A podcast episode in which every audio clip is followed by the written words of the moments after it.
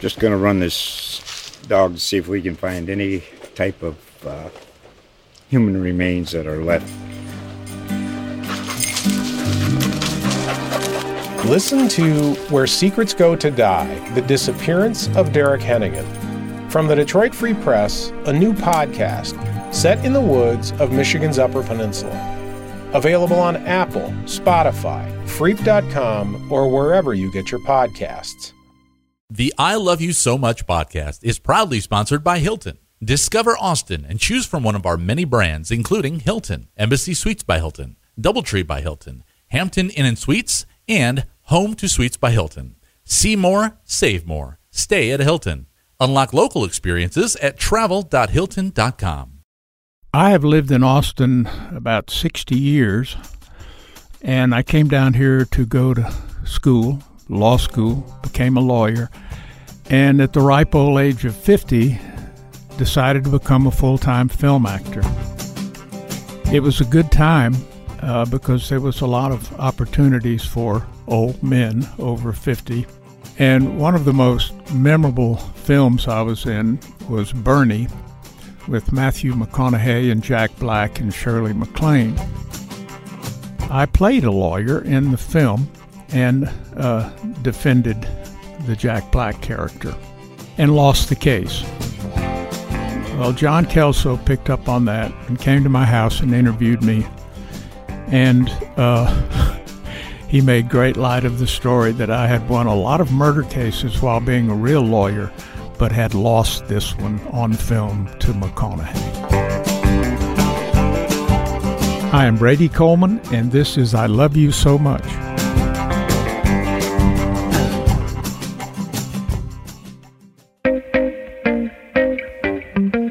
Welcome to I Love You So Much, the Austin 360 podcast, a show for everyone caught up in an ongoing love affair with Austin, even if it's complicated. I'm your host, Tolly Moseley. I'm Omar Gallaga. And I'm Addie Broyles, coming to you from the shores of Ladybird Lake in the offices of the Austin American Statesman. By now, mindfulness techniques have made their way into the workplace, yoga classes, and possibly your own home. But what about schools? Former AISD Teacher of the Year James Butler is bringing mindfulness to classrooms, from pre K to high school. He talks to us about kids and emotional awareness and how these types of practices can transform the culture of schools from the inside out. Mando Rayo and Dennis Burnett can tell you where to get the best tacos in just about every city in Texas, but their passion is about telling the stories of the people who make them. The Austinites came to the studio to talk about Tacos of Texas, a web series debuting on September 25th. In a Webb Report, Eric Webb tells us about his recent interview with Project Runway mentor Tim Gunn, who will be in town this week for the Jewel Ball Fashion Luncheon. We'll end, as always, with our recommendations and a toast, but first, James Butler. From conflict resolution to teacher self reflection, Butler's methods are having a big impact on Austin schools.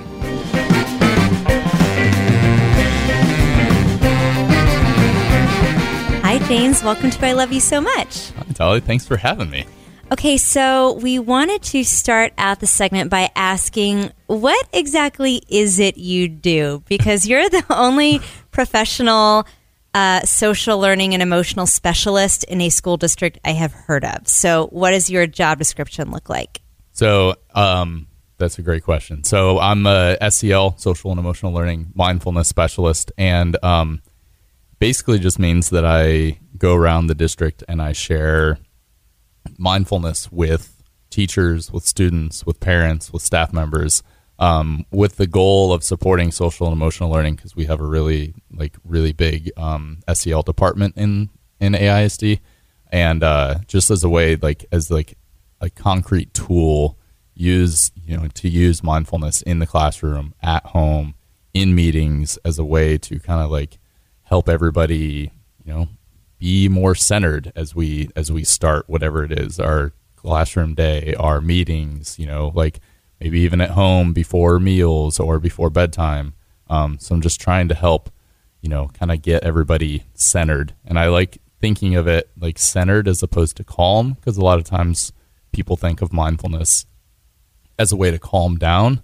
But a lot of times, if like, you know, it, you can use mindfulness as a way to, to pick up if you're feeling sad, if mm. you're feeling really tired, you can, you know, just being aware of what your body needs and then either going up or going down in you know whatever whatever it is that you that you need in that moment. So I wanted to ask. So SEL is a pretty common term nowadays, but it, has this just basically replaced what we previously called guidance counseling? Um, I think I I don't think so. I think that it's um because it's being used more like explicitly in the classroom by the teachers. Um, so it's it's um it's adding another tool to teachers' tool belt. Um, because you know their teachers are wizards. they do so much. Um, but this is really really important. This is another like really important skill for teachers to have and to share with um, with their students because you know like without the brain we can't learn. And if our brain is dysregulated we can't learn. So all the reading math science you know all that stuff that you know kids are expected to learn teachers are expected to teach.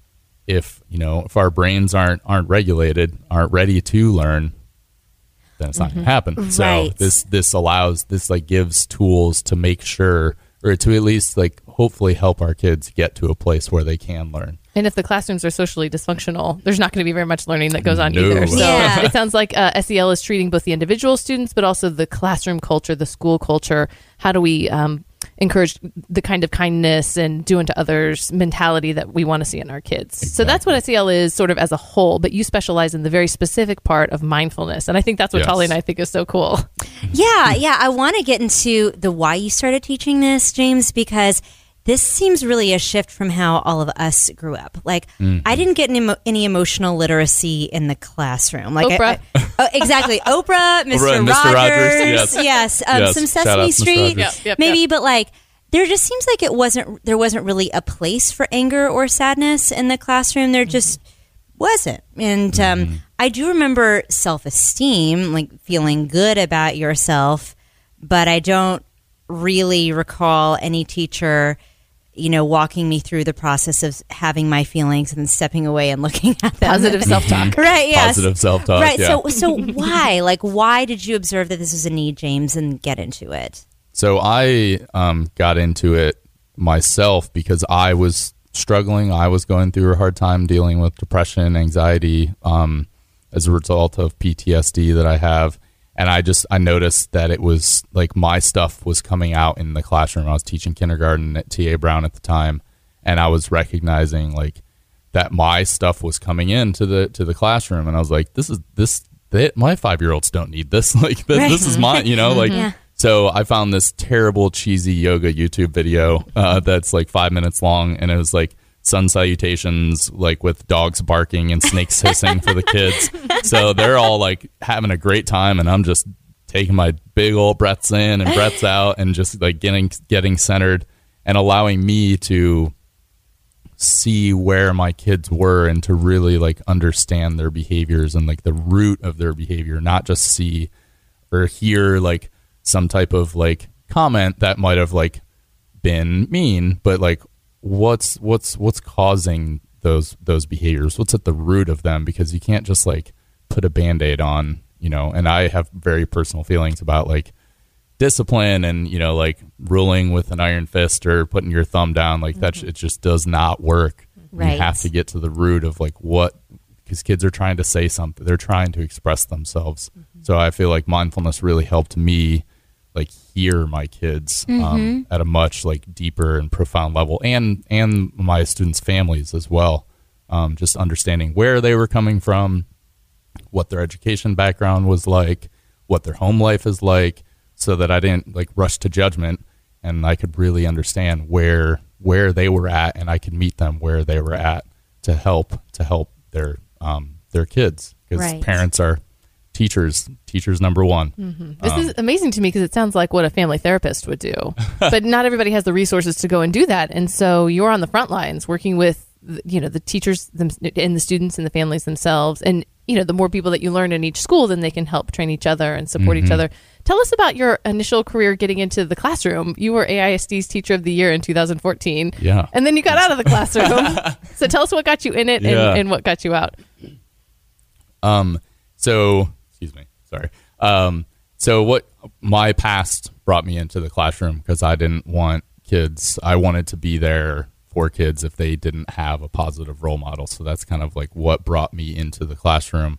Um, and just continued. And I didn't think I was. I love love teaching. Taught kindergarten, taught pre-K, um, even taught high school in Namibia for a year. Like I love teaching, and I never thought that I would leave the classroom. Um, but the opportunity arose um, based on you know mindfulness and kind of like starting a program for um, for elementary schools, and it went really well. And then um, you know You can scale arose. this. Yeah, yeah, yeah. Kind of created your own job, didn't you? I mean, I, I helped. It wasn't just me. Like Right, there are a right, lot right. of a lot of moving parts, a lot of supportive teachers and parents. And Dr. Cruz, the superintendent, was incredibly supportive, and our SEL department is really strong. So it was, you know, it was kind of like it was a nice little match. Mm-hmm. But now it's able. To, I still consider myself a teacher, like at my core. Mm-hmm. But now I get to teach like teachers and parents and administrators and kids sometimes. Right. So Okay, so I want to talk about what this looks like because I think whenever people hear mindfulness, they think meditation. But there are actually a bunch of different tactics, and it seems like they can be malleable depending on what age group that you're working with. So let's talk about the what's Like, what are you encouraging and training teachers to do?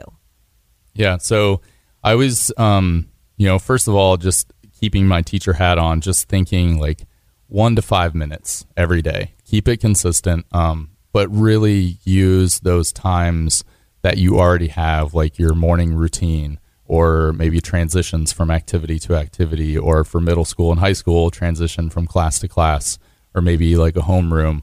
Um, so trying to figure out like time is the biggest question that I always get from teachers. So I try to think of it as like an integration as opposed to addition. Um, and that helps teachers wrap their mind around it because teachers have so much to do. So I'm just like, think of it as a way to like, how can you integrate this? Don't think of it as a way to like add on.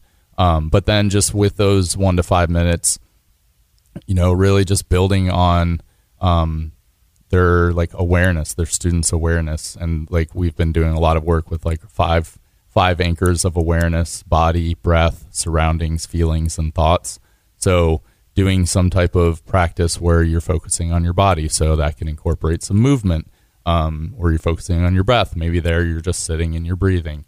Um, where you're thinking about, you're focusing on your feelings. Maybe you're doing uh, journaling, you know. So it's not always just sitting and breathing, but you have you have like um, an array of of exercises that you can use just based on those five anchors of awareness. Yeah. Yeah. What I love about it too is that there also seems to be a kindness component also, which again, like I heard self esteem, but I never really heard about self kindness or Yes. It when I was growing up. It was the like feeling good about yourself.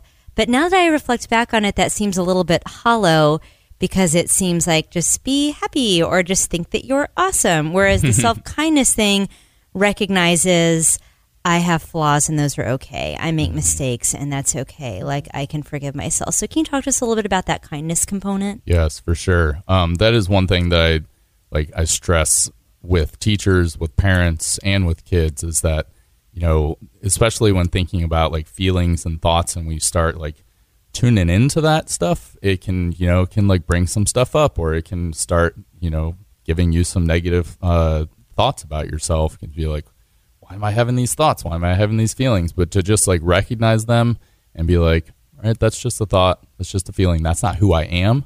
That's what I'm experiencing in this moment. Because a lot of times, if we don't teach our kids that, I wasn't taught that as a kid. I was like, you know, I had crazy thoughts and then I just like followed them. And I was, then all of a sudden, like, I am that crazy thought, you know? Like, yeah. and then, yeah. you know, and then, and then you go to therapy and you, and you fix that. right. you know right. but like if we can teach our kids to recognize that like that's just a thought that's not like who you are um and just really like build that that self-kindness and just have opportunities to even like it might sound silly but even to just like look in a mirror and just say like i am strong hmm. i am enough just to to get used to like saying that because it's so important or like we need to believe that we're strong and we need to believe that we're enough um, because that's where so many of our problems arise from not feeling like we're enough not feeling like we're strong that we can we can do things, we can persevere. You know. Right. In a Right. school environment where you are being graded too and testing and you know it's so academic focused for so long um, i think it's also an opportunity for kids to learn a lot of people pleasing and perfectionism that can be i mean my son is 11 and entering middle school and it's a it's a challenging time because he if he ma- makes a mistake on a test or do, you know he really beats himself up and the shames i see the shame spiral happening.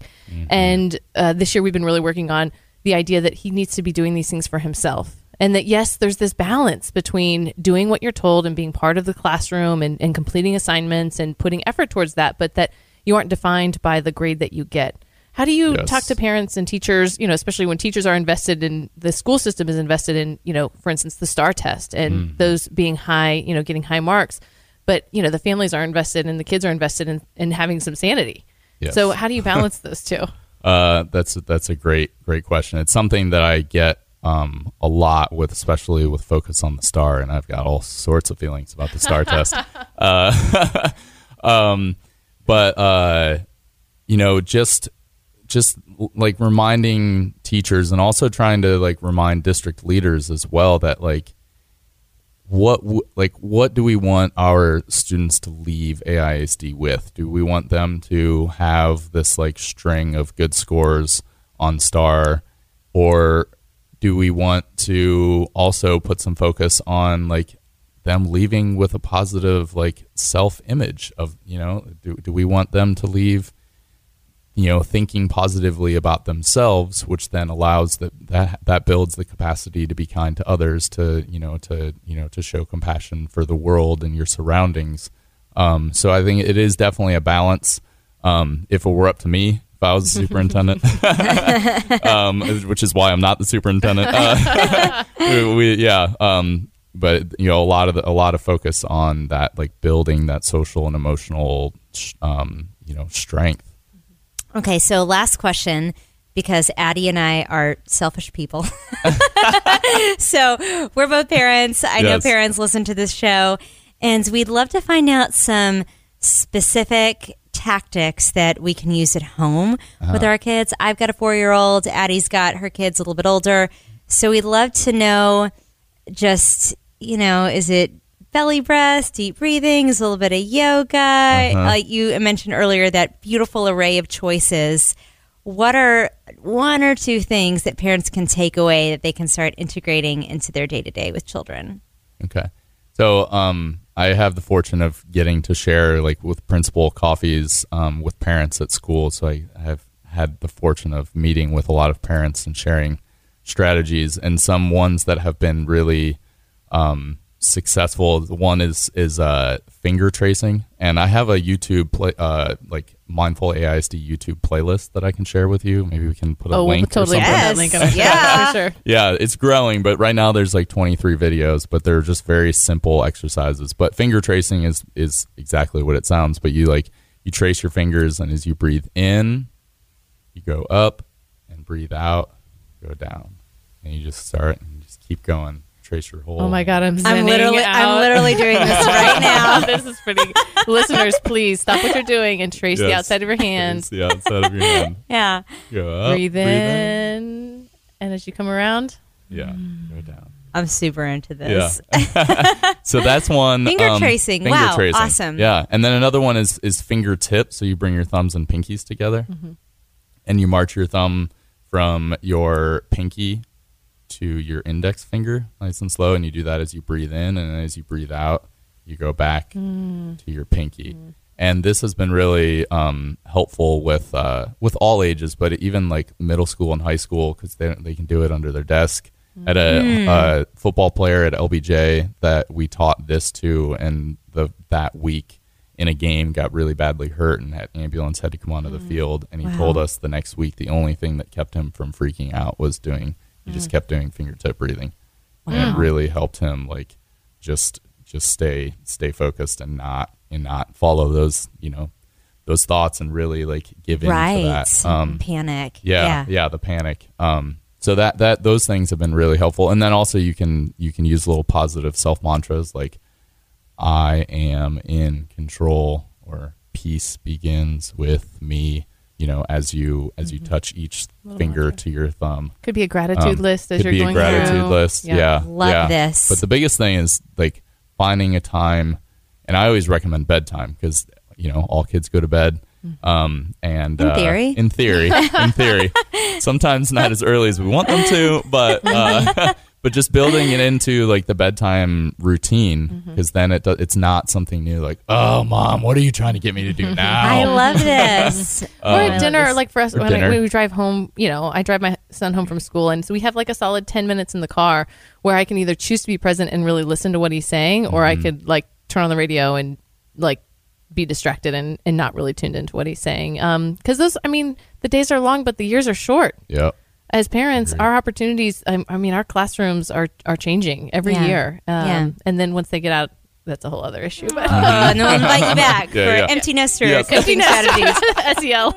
Okay, James, thank you so Oh, much thank for so much. joining us. And uh, listeners, if you've got mindfulness strategies with kids, we would love to hear them. Talk to us on Twitter or Facebook. Thanks again, James. Thank you.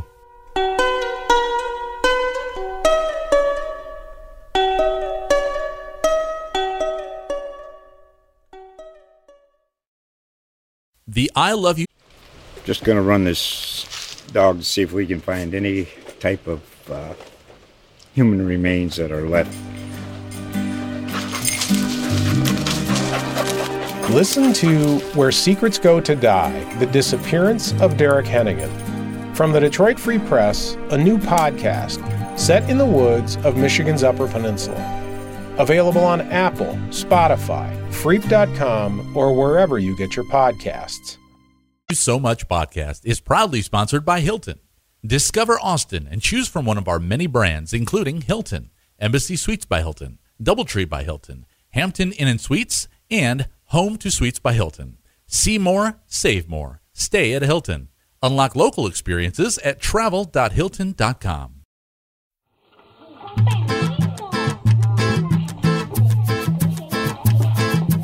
Why is the Migas taco the signature taco of Austin? In their new series, Tacos of Texas, Mando Rayo and Jarod Neece engage in taco journalism across several Texas cities.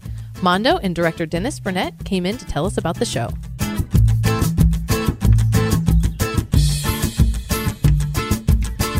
Mando and Dennis, welcome to I Love You So Much.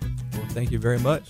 And you brought tacos. We brought tacos Very on point. Thank from a you. from a gas station. No, no fancy tacos. Very on brand. Are these breakfast tacos or It's a mix tacos? of breakfast tacos and some. I think fajitas. What we got? Yum. Yeah. So before we get to the TV show, uh, the web series, TV show, uh, the the uh, what do you call it, transmedia property that you All have that. constructed. How did this whole taco journalism taco project begin? Like, where did this all come from, and where did where did it stem from? Can you go way back? I can go way back. Jump in the this way is back gonna, taco we got a machine. time time machine. I know. Doodle-oo. 2000 Yeah, 2008, Eight? possibly. Wow, yeah. possibly. Um, I was doing uh, uh, for a friend doing a write up uh, on tacos, and I, you know, the way I write is the way I talk. So I talk in song. I'm from El Paso, and so uh, I did that, and then um, at the same time, uh, my buddy Jarod um, who's my co-author, Jarod Neece, um, also started taco journalism. And then he was like, "What are you doing over there? Come write for us." And basically, I walked over, you know, from from one street to the other, from the one barrio to the other. Uh, and yeah, we kind of just started like that. We just started writing about tacos just because we were we because we love tacos and we wanted to kind of figure out. Oh, you know, there's some really great spots out here in Austin that you know they're not really getting the credit that's due. So that's kind of like where we started going to. You know, all these little mom and pop shops, uh, taco trucks, trailers. Before it was like you know all hot and heavy in Austin. This was perfect timing too because this was you know peak food blogging time. There were a lot of independent bloggers writing about all kinds of things, but you really wrote about tacos. It was also a team effort, effort too, so you Yeah. could collectively write about. You know, you were doing profiles of the taco owners. You were writing about the tacos themselves. You were really advocating on behalf of traditional taquerias, Mm-hmm. uh, and you built up this whole community around the cool idea of taco journalism, which Yeah. I think at first maybe started off as like a tongue in cheek idea, but then you're like, no, we are going to be journal- journalists about uh, you know for tacos. Yeah. and then that evolved into authors. Well, then that was the Right. seed for what became what you're now doing. So, do Yeah. you want to talk about that transition from Yeah, I, I remember when I first saw it, I was like, "Oh, how cute! A blog about tacos." Yeah. And then it became Legit, yeah. an empire. I'm like, "Oh, okay, I'm not laughing yeah. anymore." PBS doesn't think it's cute.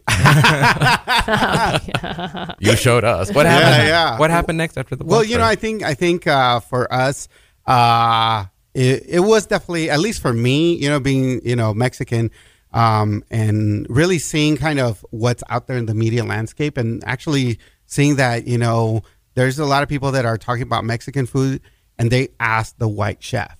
And so for me, it was very important to tell these stories and allow these people to be able to tell their own stories. And so that's kind of how it kind of went from tongue in cheek to like, hey, let's talk about some some real cultural issues, you know. And then uh, fast forward, we got our our first book um, offer, I guess. Um, and I met Dennis, uh, and uh, I Well, think technically, he never actually met me in person yet. We Yeah. met. We met through Facebook. and then what you, you signed on to work together yes, before I meeting each other in real life. Darcy from House Bar. Oh, yeah. and her rabbits. And Mando just happened to be on Facebook, saw the picture, reached out, was like, "Hey, I need a photographer for a book." And I was like, "Hey, I don't know anybody in Austin." Yes. And Had, then had you just had you just moved here? I had just moved here Yep. two months prior. And so then you became the taco photographer guy. I did. That took I you, did. I don't know. Well, we're, we're jumping ahead, but then you guys did. Well, you did the Austin Breakfast Taco Book. yeah, yeah. Tell me, and then what came next? So next came uh, the Tacos of Texas book, and that's when UT Press reached out to us and basically s- ba- asked us like, "What's next?" And so when we went on that project, we want to make sure that we covered, you know, most of Texas, and so we said we're going to go to ten cities and try the best tacos there are. You know, we started a taco council. What you know- year was that? Uh, that was in 2013, I believe. I mean, they had like a truck with signage on it. Oh, You Put yeah. on how many miles? Yeah, many man. Tens of thousands of miles did you drive around the Yeah, state? we, we Seven- drove over 7,000. 7,000 miles. 7,000. Wow. Yeah, we had over 500 tacos in that in that and then, and then Dennis here um well first of all he was like I'll do it all. I'm going to take the photos and uh, w- let's do video this time. You know? And so we started doing that um and and then from there we developed uh, basically it was a, a a book trailer, you know, for when the book was going to come out.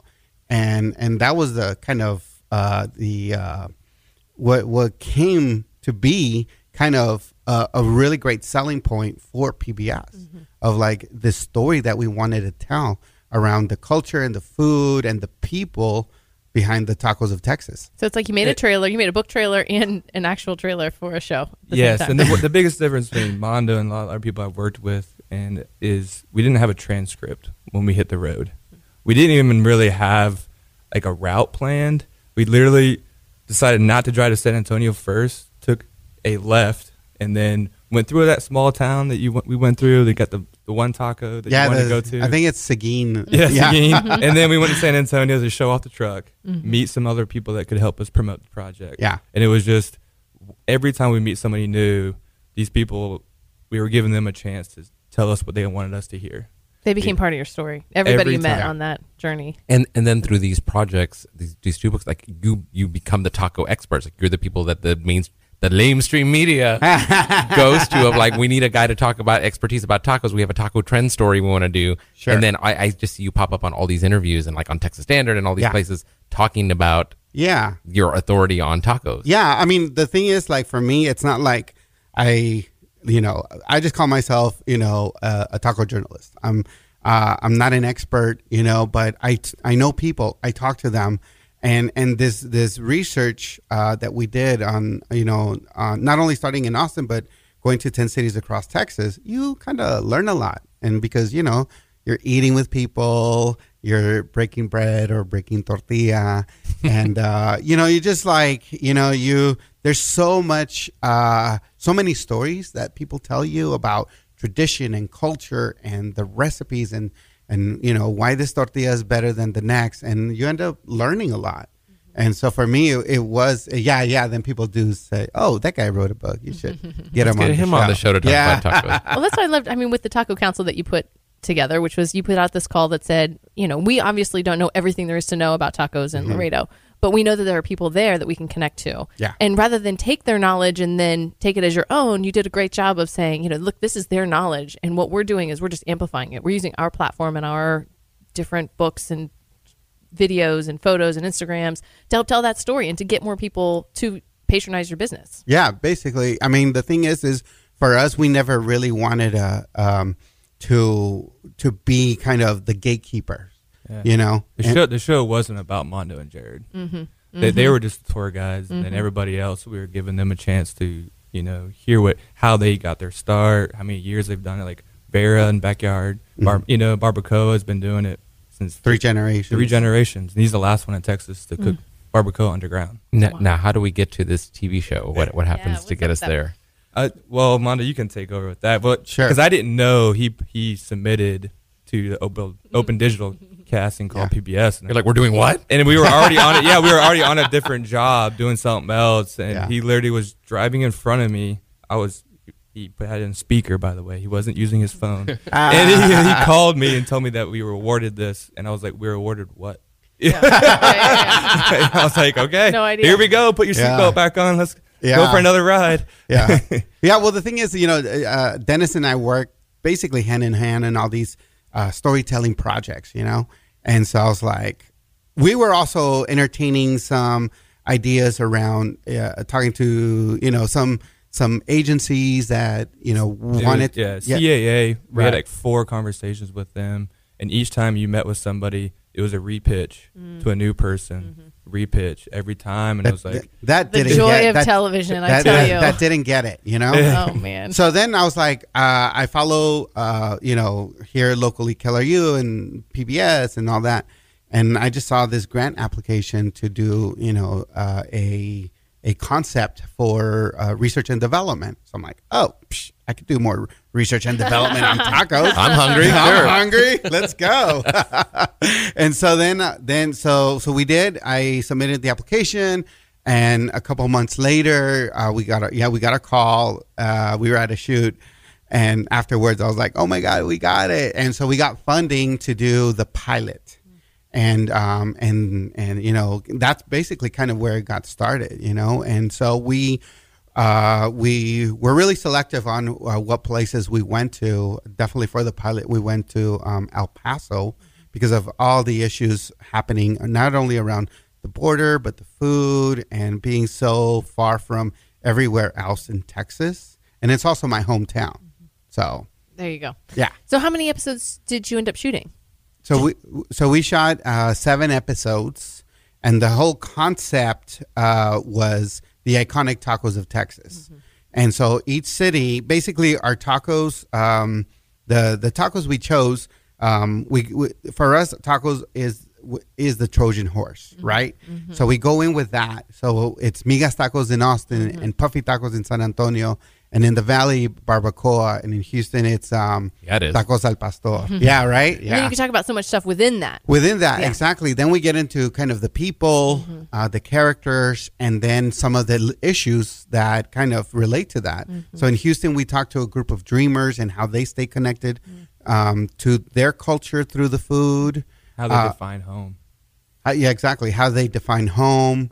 Um, help me out. What are the other ones? Uh, Dallas, the new like modern Modern Mexican. modern Oh, Mexico. yeah, is the that even a thing? Why is that yeah, a thing? yeah, now? and how and You know, how why is that challenging thing? that can be to sort of accept that it, it- within the taco canon. Yeah, oh, yeah. Oh, oh, Yeah. Dallas. so what do you think? You know, tacos have become a little polemic. Uh, a little. I mean, I roll my eyes every time I see like a breakfast taco war, Oh, or sure. you know, Yeah. Dallas trying to say that they're the taco capital of Texas, and we all know, well, probably somewhere else. But where do you weigh in on all of that? Because you asked to get weighed, you asked to weigh, you get asked to weigh in on this a lot. Yes, I do. You know, to be honest, uh, among I would say, you know, even people like me, uh, that are on social media, that are you know writers and whatnot, they start these things for you know really for no reason. You know, and I feel like that's why we hone in on the whole state of Texas. It's a celebration of Texas. Um, if you ask me personally, then yes, I will answer that question. Um, and my, my answer is Houston. Well, the most like- the most diverse city, you know, basically in America, right? yeah. And but but you know, at the end of the day, abuelas and mom and pop shops and taco truck operators they don't care about who's first and who's mm-hmm. last. They just care that you know about them, mm-hmm. you know. Mm-hmm. And so, so, so for me, that's kind of how I weigh in. And you know, every two years there's another another taco battle, and I'm like, you know, that was so 2008. Yeah, but they're more. I think there are more losers than winners when you get into that game. Yeah, totally. Yeah. Let, us rewind a bit and talk uh, specifically about Austin because you spent a lot of time here. This is where we are. Uh, what what is sort of the taco profile of Austin? Because it feels like we've had the you know the taco truck culture. We have Mm-hmm. high end, low end. I mean, it feels like uh, uh, maybe not diversity of taco, but maybe diversity of high end to low end. Sure, Do you, sure. Do you see Yeah. some of that in Austin? Yeah, yeah, you definitely see um, uh, Austin. You know, the thing is, when you before like taco trucks became like all the rage, um, there was taco trucks. You know, there was always tortillas. You know, um, eh, and then then obviously the food truck scene kind of started blowing up, and then you know you have places like Taco Deli and Torchy's basically getting like all of the credit for the tacos in Austin, and and then the mom and pop shops they're just you know going doing their thing, and so so I do feel that uh, that Austin has still has you know some great taquerias. Uh, although most of the media attention goes to kind of the taco shops that have the big budget marketing campaigns. But definitely for Austin and what we focused in Austin was the migas taco. Because anywhere you go, you can get migas. Anywhere you go, you get a migas taco. Now, listeners, if you have not had a Migas taco, you've got to get yourself one. Can you describe it very quickly? Yeah, sure. It's um, it's uh, eggs with uh, basically cooked with um, tortilla chips, uh, crunched in, but making sure that they're still uh, crunchy and Yep. not soggy. Yep. With uh, uh, usually onions, tomatoes, um, and jalapenos or serranos, and cheese if you want to And really unlike chilaquiles, you've Yeah. got eggs in it. Yeah, you got eggs in it. There's no sauce. But There's no migas are sauce that I had it. never had migas before I moved to Austin, and uh, now, of course, it's my favorite breakfast taco. Yeah. but Oh, I have friends this that travel. weekend, I had a friend. Um, we were at a wedding, and there was a brunch afterwards, and he had a migas taco. He's from Dallas, and did not know what it was. wow, Oh. That's why Just I wanted you putting to that explain out it, there. just in case we had some newcomers who haven't tried it. And full disclosure, Omar and I are both in the very first breakfast tacos Yeah. in Texas book, and my I, I shared a migas recipe that is a very white girl migas. you have Brussels sprouts in it, but that Yeah. was such a fun opportunity to share a recipe and a story. Yeah, And- you know the thing is, you can mix it up too. You yeah. know, What was your taco? Mine mine was a very simple homemade like tube sausage roll, like sausage, egg, and cheese breakfast taco. And I think I think if I were to update that recipe, it would just say like buy the Whataburger Yeah, yeah. tube sausage at H, at HEB. You know, make, Yeah, make it a whole Texas thing. yeah, yeah. That's so fun. Yeah, but you know, like, so we start with amigas, and we tell people, okay, this is what amigas is, and this is why it's iconic to Austin. Um, and then let's try an old Tex-Mex place. So we went to Joe's Bakery, and we talk a little bit about the issues happening in the East Side, our taco gentrification problem, where on one side, uh, on the on one road on Cesar Chavez, you can get a two dollar taco. At the end of that road, there's tacos uh, on the menu for eighteen dollars. So that's a big, you know, big gap right there. And then we also go to Veracruz All Natural, of course, because they have probably the best taco in the state. You know, and and yeah, My eyes got real big. That's mean, Ma- Matthew Odam's That's favorite. bold. Yeah. right? Oh, really? Yeah, yeah, yeah, yeah, yeah. I mean, I would agree. I can't think of a better, especially with Amigos migas taco specifically. I yeah, can't think yeah, of a better for one sure, in town. But for sure. And when you get to know their story, how they uh, they went three years without paying themselves. You know, sure, it's all popular now, but you know they've been working since day one, and they started with um, stand. with a fruit stand. You know, then they started adding more uh, the tacos and then and then more food and whatnot. Um, but it's their story, and it's great to hear. And then you also kind of get an intro into um, the uh, taco journalist uh, Jarod and myself, and get to know kind of how we got started. yeah, I mean, with migas, you can also learn about just the chip making and tortilla factories in East Austin and how Yeah. those are, you know, being pushed out, and Yeah. um, you know, tortilla chips being a way to extend eggs so Yeah. that you didn't have to use quite so many eggs to feed so many people, and a way to, you know, turn stale chips. I don't know. All these uh, messages are so true across so many different cultures, but it really takes a thoughtful eater today to look at a dish and say, what can we learn about the history of a place, the people who live here, what they're going through just by Yeah. looking at a single food food stuff. Yeah, So- exactly. So ma- mad props for for covering such a wide territory through the humble taco. Yeah, well, no, it's not so humble. Uh, not you so humble. Not so humble. And you know, when you think about like as we were filming, you know, we did seven episodes.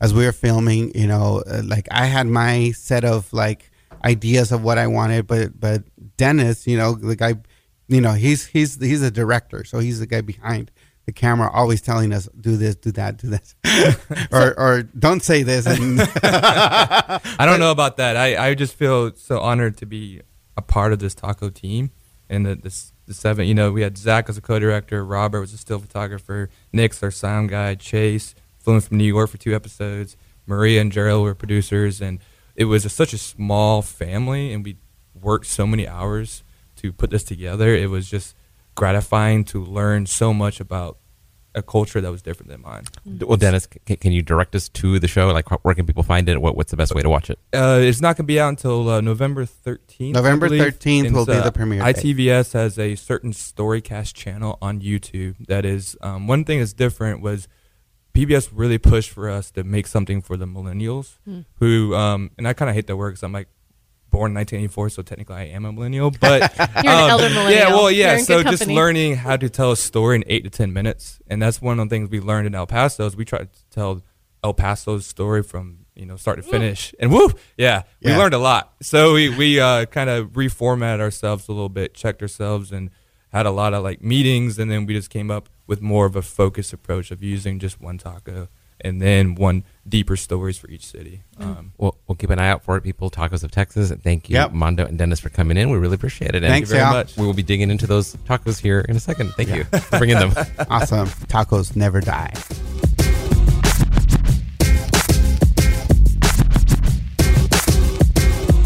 Eric for the Webb Report. Hello. How are you?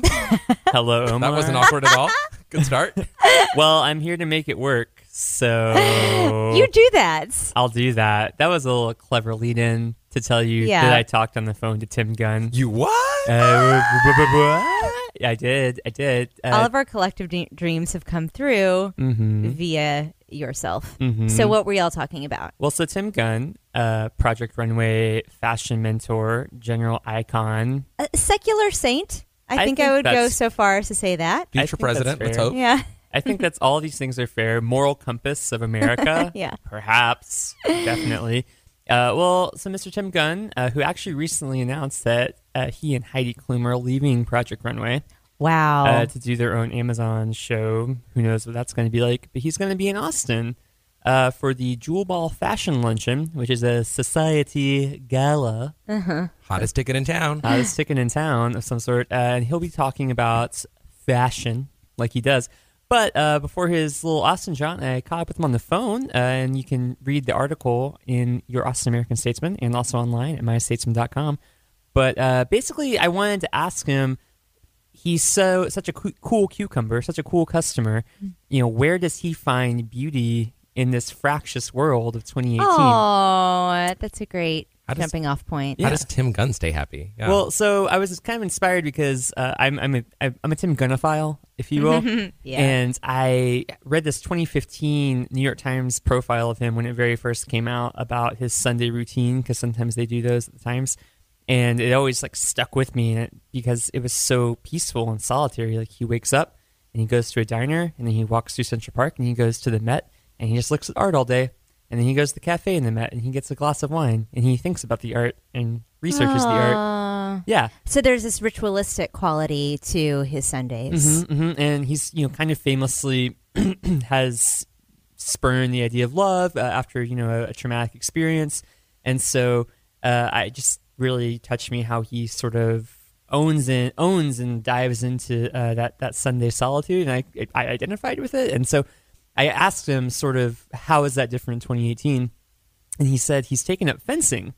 Wow. So he still does the Met thing, but he's really into fencing now. And so he goes and, in his words, gets slaughtered by teenagers on Sundays at fencing bouts. But he thinks whenever he's like, you know, on the fencing strip, all he can think about is fencing. So it kind of gets his mind off of things. Totally. I can relate to that. Yeah. And so it was just a pretty expansive talk. And I mean, we talked about Aretha Franklin, who he thinks is vitally important in 2018. Uh, guess which song he thinks resonates the most in our current era?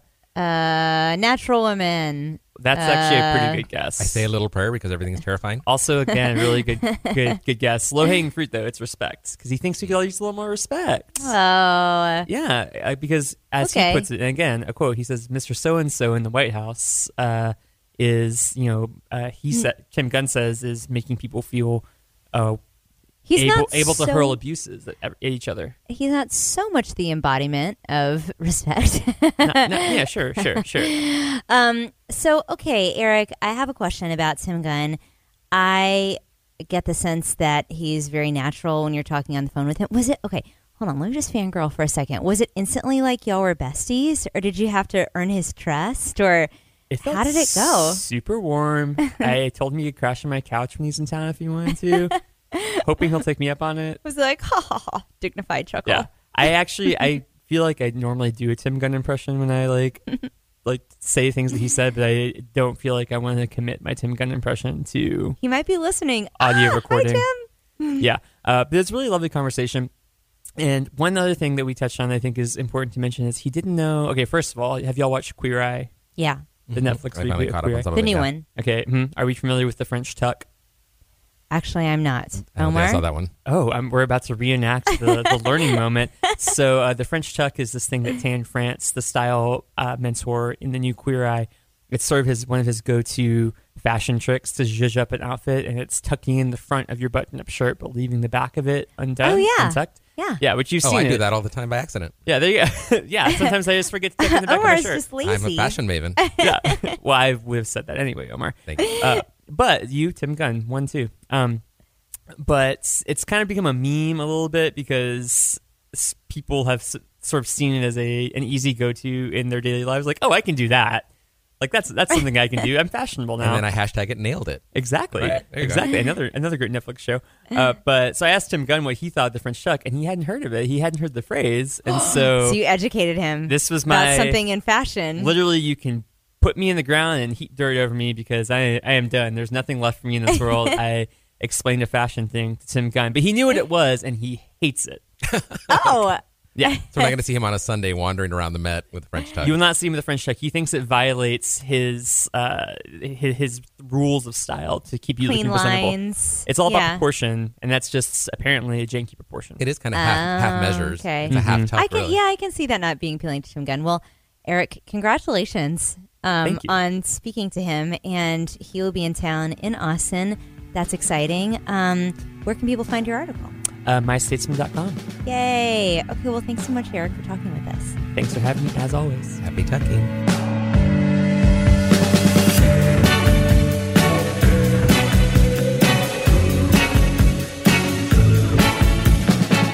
Now it's time for a toast where we go around the table and talk about things we feel you should check out very, very soon. Uh, Addie, why don't you start us off? inspired by our lovely visit with Richard Garriott a few weeks ago. I actually picked up his book called Explore Create. Oh, yeah. Omar, you had said you were reading it, and at first I was like, "Well, let me just borrow it." And I'm like, "No, go get the dang book." So I went and got the dang book, and I'm so glad I did. Um, Explore Create is the title, and it really is also how he has um, set up the book. So one chapter will be about his exploration, and then that part of his life, and the other side is the the creation side. And the very first chapter is about him going to see the Titanic, so it's not necessarily linear. But then I'm far enough into it that I'm actually reading about his early Dungeons and Dragons days, which I don't give any crap about. But at the same time, it was really interesting to hear how that informed his worldview. And I just had such, um, I walked away from that interview with such a huge amount of respect for him and an interest in how he's raising his kids that I just knew I would get a lot out of that from the book. And it has just not failed me at all. And here's the re- here's the really secret surprise is that Julian, my almost 12 year old, is also interested in it.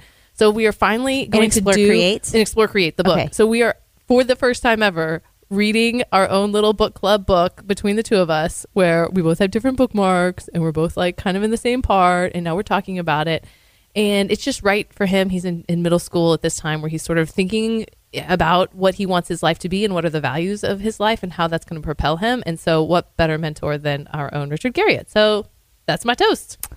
Nice. Okay, uh, Omar, what do you have, sir? Yeah, I was, I was just going to say, yeah, just from reading that book, it, it just reminds you how much, how many things he's done, and, and having him here in Austin, you forget what an interesting life he's led, and yeah, that was such a great reminder. To He's got a great philosophy about it too. He's like, you know, I might have studied one thing, but really I was, you know, you might think of me as like a gaming developer, but actually I just studied you know, philosophy and religion and like world history and mm-hmm. it, you know all of those things inform how he does his actual job, which I Right. thought was also important for Julian to realize that you know we are all multitudes, we all have lots of interests, and that you don't have to be limited by like oh well my dad was an astronaut, I should be an astronaut, and that's it. Like he is an astronaut, you know, well he's Or like even an, your an college- astronaut on the side. or even your college major. Yeah, it could It be all, all it all gels together. into- Well, Yeah. and the book just came out last year, so it's, it's Oh, still yeah. relatively new. And um, you know, right now I'm in this part where he's talking about how he what happened when he got money. Like he made 150 thousand dollars his senior year of high school by selling his first video game, Whoa. and so. And, and- Wow. and, and it changed him, and his friends told him this has changed you. And so then now he's talking about his relationship with money, which is just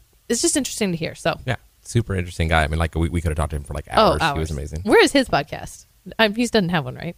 Anyway, Not no, he's been busy. Shroud of the Avatar, which is kind of all uh, all consuming. But uh, anyway, yeah. Omar, what are you listening to or interested in these days? Uh, so I wrote about uh, for the Statesman. Uh, one of the last stories I did for Five One Two Tech was about a documentary on HBO called Swiped, uh, which is um, hook. Uh, let me see. It's swiped digital hookups. Wait, I'm sorry. Hookups in the digital age. oh, okay. So like a Bumble, Tinder Yeah, and- documentary. and cool. the person who did the documentary is a journalist and filmmaker, Nancy Jo Sales, who did the Bling Ring. She's a Vanity Fair right, writer. right, right. Uh, so you know, and she has done stuff in Austin before. She did a story about uh, sugar daddies and sugar babies. eh, With that, that kind of caused some waves a few years ago. So she's she's a really good writer and really good filmmaker because I really loved this documentary. And she actually came to Austin. So like the first thing you see in the documentary is this beautiful overhead shot of Austin, and then you see this house party, you know, with the solo cups and everybody kind of having to, you know, you're like, oh yeah, house parties in your twenties, oh yeah, that that Austin. Uh, but it really dives deep into all of the issues around online dating, around dating apps. They interview uh, Whitney Wolfe Herd from Bumble. They interview some people from Tinder and OkCupid.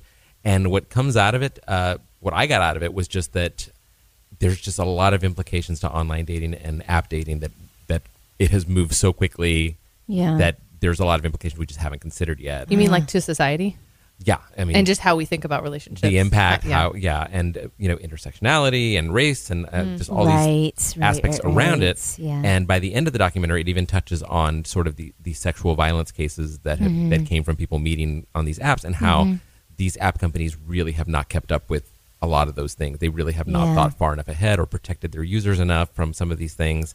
And you know, it's it's scary and dark. But then you also see these people like, hey, I actually found someone and I'm in love because of this app, and I you know it made it so much easier for me. And it, it's it's very complicated and complex. And, and Wow, I, I'm, I'm I totally want to see that, and I'm really personally fascinated in the intersectionality thing. And it's Yeah. like, um, rather than democratizing or giving people like a healthy, like, um, like view of the world and your potential partners out, out there, like reinforcing some unhealthy messages. Yeah, and I got to isolate. and I got to interview her for that article, and she was really you know fascinating to talk to and really fun to talk to. Yeah. Uh, and you know she agreed with me that like Bumble has just really good marketing, but it's not really doing much different than any ev- every other dating app. Mm-hmm. Yeah. Uh, and you know it, it was it's just a good documentary. It's on HBO. You can find it on HBO Go. And I think uh, it's it's very broad. I mean, it touches on a lot of different things. It doesn't drill down on one specific aspect of app dating, but I think by doing that, it shows you how broad the implications are of online dating, Yeah. how many ways it has spread across the culture, Yeah. and all the implications of that. So yeah, check it out. It's on HBO. I think it debuted like two weeks ago, but you can still find it, you know, on HBO Go, HBO Now, and and you know, repeating on the network. So Yeah. check it out. Thanks for that, Omar. Yeah. Tolly, what you got? Okay, so actually, I saw an advanced screening of A Simple Favor last week. Oh, how's that? It's um okay, so it's this new it's by the previews you would get a sense that it's a very dark thriller, but it's actually a lot more fun and dishy and frothy than it is dark and gone girly. You're gonna have to fill me in. I don't know about Okay, this. so Paul Feig is the director, um, the co-creator of um, Freaks and Geeks, Bridesmaids, back The Heat, yeah. yeah, yeah, yeah. So, um, good track record. It's starring Anna Kendrick and Blake Lively, and the conceit is this mommy vlogger Anna Kendrick um, meets Blake Lively at school, who's this like incredibly glamorous and almost like cartoonishly boss lady chick, and they develop an unlikely friendship, and then suddenly Blake Lively disappears, and the at first the blogger chick is devastated and really concerned and kind of goes on this like Nancy Drew hunt to figure it out, but then it goes on the, all these twisty turns and um, anyway, so it's it's a lot of fun. Um, but here's the thing: I really enjoyed seeing it. Like I laughed a lot. Anna Kendrick just has a re- very winning like screen presence. Love her. um, so she was the highlight of the movie for me. But I have really mixed feelings around this cottage industry that's grown up around Gone Girl of women that go missing and it turns out they faked their own death or they faked their own kidnapping. I feel like there's a seed of misogyny planted in there that I can't quite shake. Like women are suspect even when they're dead. you know what I'm saying? Like I and, and by the way, I loved the original Gone Girl when it came out. Loved it. Loved the book. Enjoyed the movie. But um, I just feel like that's a very common trope, not only in literature and movies these days, but even in real life kidnappings of women. Like, oh, well, did she fake it to like get the life insurance money or whatever? And you just never hear that story about men, do you? You know. Um, so, but then maybe I thought there's perhaps an alternate reading of it of just like women are so badass that they like think 10 steps ahead to like successfully pull off their own kidnapping or fake their death or something. But it left me, the movie itself, I had a lot of fun watching, but the broader cultural implications I'm still sitting with and wondering if I'm okay with that. I'm considering your question, and I, I think what would give me away is that I don't think I could do it without Google Calendar. and so they'd be like, "Oh, Right. we, we hacked into his Google Calendar. Yeah, he totally faked it. Yeah, Totally. Let's go bust him." totally. But do y'all know what I'm saying? Yeah, like, yeah, do y'all yeah. feel me on this? That like Sure. it, that there's like something problematic about that trend in storytelling. Well, there's definitely a. I mean, misogyny is sort of defined by like the desire for women to not be there or to shut up or to go away. Yeah. And I mean, even now with this Kavanaugh stuff, it's like, oh, if you know, she could just keep quiet and that could that story could just disappear. Like that is sort of like an unspoken wish. yeah. Sadly. Yeah. For a, a lot of the population, so no wonder we're seeing those sort of fantasies brought to life, and then Right. to, be, to be able to ultimately like point it back on her, it's like, well, she did it herself. Exactly. But when exactly. it's in a, when it's a female novelist writing it, it's like it's a little complicated. Well, too. that's the thing is like I don't necessarily think that like Gillian Gillian Flynn herself is problematic. I'm just saying this cottage indus- industry that's I'm saying our fascination, Mm-hmm. our cultural fascination points to something darker, I think, with women who can't even be trusted when they're dead. gotcha. So I'm pointing the finger at all of you, society. and that finger circles around and points back to myself because I keep reading these books. Okay, uh, guys, great toast this week. Thanks, Sally. Thanks, guys.